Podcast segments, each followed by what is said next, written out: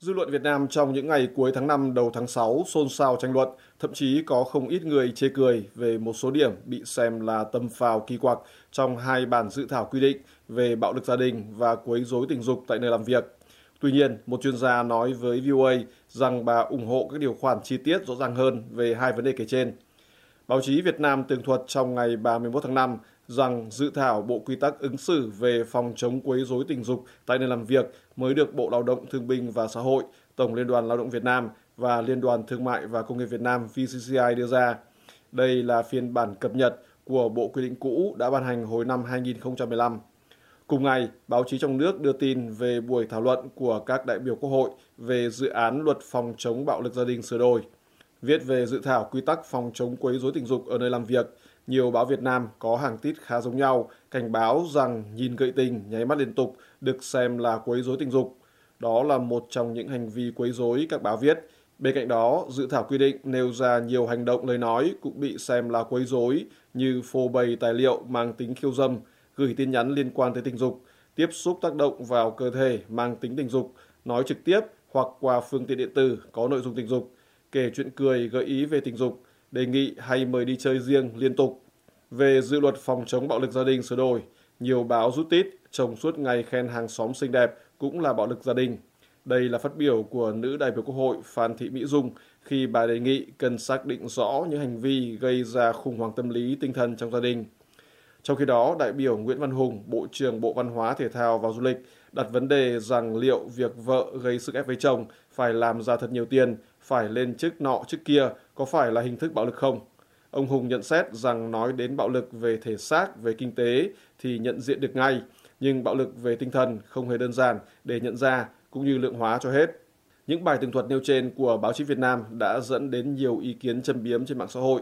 Nhiều người tỏ ra kinh hãi về dự thảo quy định phòng chống quấy rối tình dục vì nó động chạm đến những điều vốn được xem là khá bình thường trong đời sống hàng ngày ở Việt Nam. Về dự luật bạo lực gia đình, phần lớn dư luận tỏ ra ngao ngán về các đại biểu Quốc hội, các nhà làm luật Việt Nam, vì trong khi người dân còn phải đang chống chọi với bao khó khăn sau đại dịch, nhưng các quan chức chỉ mạnh miệng nói về bạo lực gia đình. Một số ý kiến của người dân cho rằng mỗi kỳ họp Quốc hội đều tốn rất nhiều tiền thuế của dân, song cuộc thảo luận mới đây về dự luật là ví dụ mới nhất cho thấy việc họp Quốc hội thật lãng phí. Có những người nhận xét chua chát rằng quan chức của Việt Nam càng phát biểu càng mất giá và vì vậy đội ngũ đại biểu của dân trong Quốc hội có thể bị đánh đồng với mức độ trí tuệ của Việt Nam. Không bị cuốn vào làn sóng dư luận, nữ tiến sĩ Khuất Thu Hồng, Viện trưởng Viện Nghiên cứu Phát triển Xã hội i ét đê ét nói với vê o a rằng hai bản dự thảo đang gây tranh cãi thực ra chứa đựng những điều tiến bộ, nổi bật nhất là sự rõ ràng cụ thể hơn thay vì mang tính chung chung trước đây đã dẫn tới bỏ lọt tội phạm, bà Hồng nói. Rất nhiều người cho rằng là cái văn hóa của Việt Nam nó là như vậy, cho nên là bây giờ lại đưa lên thành những vấn đề quy định pháp luật rồi hoặc là những quy định chính thức thì nó không phù hợp. Nhưng mà cá nhân tôi thì cho rằng là những quy định pháp luật cũng như là những quy ước chung với tập thể càng chi tiết thì càng tốt, cho nên là tôi rất là hoan nghênh những cái động thái đấy. Luật pháp Việt Nam hiện nay đang cố gắng để hoàn thiện hơn và đáp ứng được phù hợp với những cái luật pháp và những điều ước quốc tế.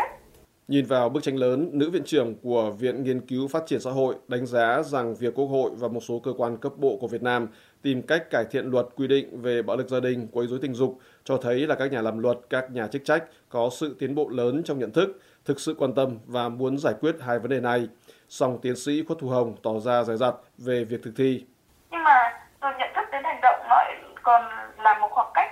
Nếu mà cứ nhìn như dư luận trong những cái ngày nay mà uh, bàn luận bình phẩm về những thảo luận ở trên nghị trường chẳng hạn, thì tôi cũng rất là lo rằng là thậm chí là khi có luật như vậy nhưng mà nếu mà những người thực thi pháp luật cũng như là người dân mà không nhận thức được cái, cái ý nghĩa của cái công cụ pháp luật đấy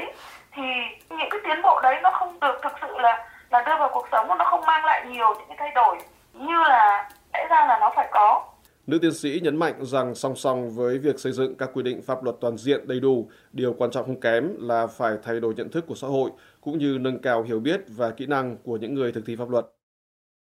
Hôm một tháng sáu, Việt Nam nói đã phát triển thành công vaccine dịch tả lợn châu Phi để sử dụng cho mục đích thương mại và trở thành quốc gia đầu tiên trên thế giới thực hiện vaccine này với sự trợ giúp của Hoa Kỳ. Thứ trưởng Bộ Thương mại và Phát triển Nông thôn Phùng Đức Tiến cho biết tại cuộc họp báo, đây là một dấu mốc quan trọng của ngành thú y. Với khả năng miễn dịch kéo dài sáu tháng, vaccine này sẽ là lá chắn cho ngành chăn nuôi lợn. Trang Thanh Niên dẫn lời ông Tiến nói tại cuộc họp báo hôm mồng một tháng sáu. Thành công này là một thành tựu rất đáng tự hào của Việt Nam, bởi đã hơn một trăm năm qua, kể từ khi dịch bệnh tả lợn châu Phi được phát hiện và đã có hơn bốn nghìn công trình nghiên cứu liên, liên quan đến virus dịch tả lợn châu Phi và phát triển vaccine của các nhà khoa học được công bố. Nhưng trên thế giới chưa có vaccine thương mại phòng bệnh này. Việt Nam là nước đầu tiên công bố sản xuất thương mại vaccine phòng bệnh dịch tả lợn châu Phi. Vaccine đã được phát triển từ tháng mười một năm hai nghìn không trăm mười chín với sự hợp tác của các chuyên gia Hoa Kỳ, với năm cuộc thử nghiệm lâm sàng đã được tổ chức. Ông Tiến cho biết tính an toàn hiệu quả của loại vaccine này đã được Cơ quan Nghiên cứu Nông nghiệp thuộc Bộ Nông nghiệp Hoa Kỳ xác nhận. Dịch tả lợn châu Phi, một trong những căn bệnh gia súc có sức tàn phá lớn nhất, lần đầu tiên được phát hiện tại Việt Nam vào tháng hai năm hai nghìn không trăm mười chín và buộc nước này phải tiêu hủy hai mươi phần trăm số lượng đàn lợn vào năm ngoái. Bệnh này có nguồn gốc từ châu Phi và sau đó lan sang châu Âu và châu Á và đã giết chết hàng trăm con lợn trên toàn cầu. Dịch tả lợn châu Phi vô hại đối với con người. Thứ trưởng Phùng Đức Tiến cho biết thêm, đến thời điểm này, chưa có quốc gia nào công bố sản xuất thành công vaccine thương mại. Vì vậy, dư địa xuất khẩu vaccine phòng dịch tả lợn châu Phi được sản xuất tại Việt Nam sang các nước là rất lớn. Tuy nhiên, ông Tiến không đưa ra khung thời gian nào thì loại vaccine này có thể được xuất khẩu hoặc ước tính năng lực sản xuất của Việt Nam sẽ ra sao.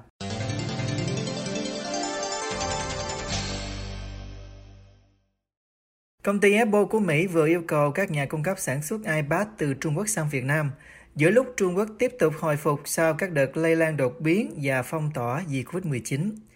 Hãng tin Nhật Nikkei Asia hôm mồng một tháng sáu loan báo rằng công ty Apple đang chuyển một số hoạt động sản xuất iPad từ Trung Quốc sang Việt Nam. Hãng tin này khẳng định đây là lần đầu tiên Apple thực hiện quyết định này.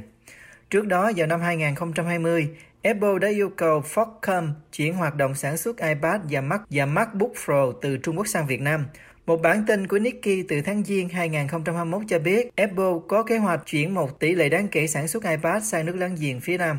Bản tin khi ấy cho biết việc chuyển sản xuất của Apple có thể xảy ra vào giữa năm hai nghìn không trăm hai mươi mốt. Nikkei Asia nói rằng sự gia tăng ca nhiễm covid mười chín vào năm hai nghìn không trăm hai mươi mốt đã làm trì hoãn kế hoạch này của Apple. Theo trang Apple Insider, các biện pháp Zero Covid của Trung Quốc đã có hiệu quả, nhưng sự gián đoạn do đóng cửa hàng loạt các nhà máy vẫn đang tiếp diễn, với hơn một số nửa nhà cung cấp chính của Apple xung quanh khu vực Thượng Hải bị ảnh hưởng. Theo Nikkei Asia, bên cạnh kế hoạch chuyển sản xuất hiện tại, Apple đã làm việc với công ty bê i đê của Trung Quốc để xây dựng dây chuyền sản xuất iPad tại Việt Nam. Công ty này dự kiến sẽ sớm đi vào hoạt động, nhưng ban đầu có thể chỉ sản xuất một số lượng nhỏ iPad. Bản tin của Nikkei cho biết, iPad sẽ trở thành dòng sản phẩm chính thứ hai của Apple được sản xuất tại quốc gia Đông Nam Á, sau dòng tai nghe AirPods. Công ty bê i đê của Trung Quốc, một trong những nhà laptop iPad hàng đầu, đã giúp Apple xây dựng dây chuyền sản xuất tại Việt Nam. Gã khổng lồ công nghệ có trụ sở tại thành phố Cupertino, California, cũng đã yêu cầu các nhà cung cấp nhanh chóng di chuyển để đảm bảo nguồn cung một số chip cho iPhone sắp tới. Bản tin Nikkei trích dẫn các nguồn thạo tin cho biết, các yêu cầu này áp dụng cho tất cả các dòng sản phẩm của Apple như iPhone, iPad, AirPods và MacBook. Công ty Apple vẫn chưa bình luận về bản tin của Nikkei. Hãng tin Nhật dẫn lời Giám đốc Tài chính Apple Luca Miestri cho biết trước đó, sự gián đoạn liên quan đến covid mười chín cũng đang có một số tác động đến nhu cầu của khách hàng ở Trung Quốc. Hiện tại, hơn một nửa trong số hai trăm nhà cung cấp chính của Apple có trụ sở ở Thượng Hải và các vùng lân cận. Khi tiếp Thủ tướng Việt Nam Phạm Minh Chính tại trụ sở của Apple ở bang California vào tháng trước, Chủ tịch Apple Tim Cook nói rằng công ty này muốn mở rộng chuỗi cung ứng của mình tại Việt Nam và thu hút sự tham gia của các công ty trong nước. Ngoài ra, ông Cook cũng cam kết sẽ xem xét việc tăng số lượng nhà cung cấp trong nước và tỷ lệ sản phẩm nội địa được sử dụng trong dây chuyền sản xuất của Apple.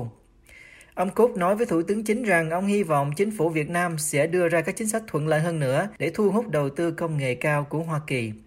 Tại Việt Nam, có ba mươi mốt công ty với hơn một trăm năm mươi nghìn công nhân đang làm việc trong chuỗi cung ứng của Apple. Truyền thông Việt Nam cho biết dự án nhà máy bê i đê Việt Nam giai đoạn một tại khu công nghiệp Phú Hà, tỉnh Phú Thọ, với vốn đầu tư hai trăm bảy mươi triệu đô la, có năng lực sản xuất hơn bốn triệu máy tính bảng một năm, được cấp phép từ tháng mười hai năm hai nghìn không trăm hai mươi mốt, dự kiến đi vào sản xuất chính thức từ tháng sáu năm hai nghìn không trăm hai mươi hai. mười một người Việt Nam, trong đó có bốn trẻ em, đã sơ tán từ thành phố Donetsk ở Ukraine sang thành phố Rostov-on-Don của Nga và được cộng đồng người Việt ở đây hỗ trợ, sau đó được Đại sứ quán Việt Nam ở Moscow làm thủ tục hồi hương. Truyền thông trong nước cho biết từ ngày hai mươi chín đến ngày ba mươi mốt tháng năm, Đại sứ quán Việt Nam tại Liên bang Nga đã phối hợp với Hội người Việt Nam tại Liên bang Nga tổ chức đón và đưa nhóm người Việt Nam này từ Donetsk, miền đông Ukraine, sơ tán qua Nga về nước. Tin cho hay đến chiều ngày ba mươi mốt tháng năm, tám người trong đoàn đã được đại diện của Đại sứ quán Việt Nam tại Nga đưa ra sân bay để lên chuyến bay tối cùng ngày của hãng hàng không Cathay Airways về nước.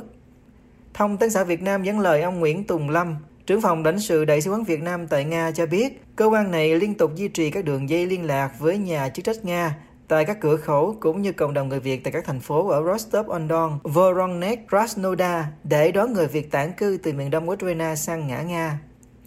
Kể từ khi nổ ra chiến sự Ukraine do Nga tiến hành hoạt động quân sự đặc biệt vào tháng hai đến nay, hàng ngàn người Việt Nam đã tản cư khỏi đất nước này, nhưng phần lớn sơ tán qua Romania và Ba Lan.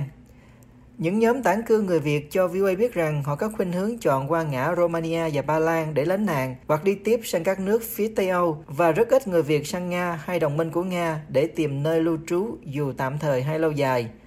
Vào tháng ba, truyền thông Việt Nam cho biết khoảng bốn trăm người Việt Nam từ Ukraine lánh nạn sang Nga. Trong số này có mười một người sơ tán từ thành phố Kherson, mười một người từ thành phố Kharkiv, mười người từ Donetsk của Ukraine. Đối với số người Việt sang Nga, họ được cho là đã được chính phủ Nga hỗ trợ và được cơ quan ngoại giao Việt Nam tại nước này thu xếp để bay về nước.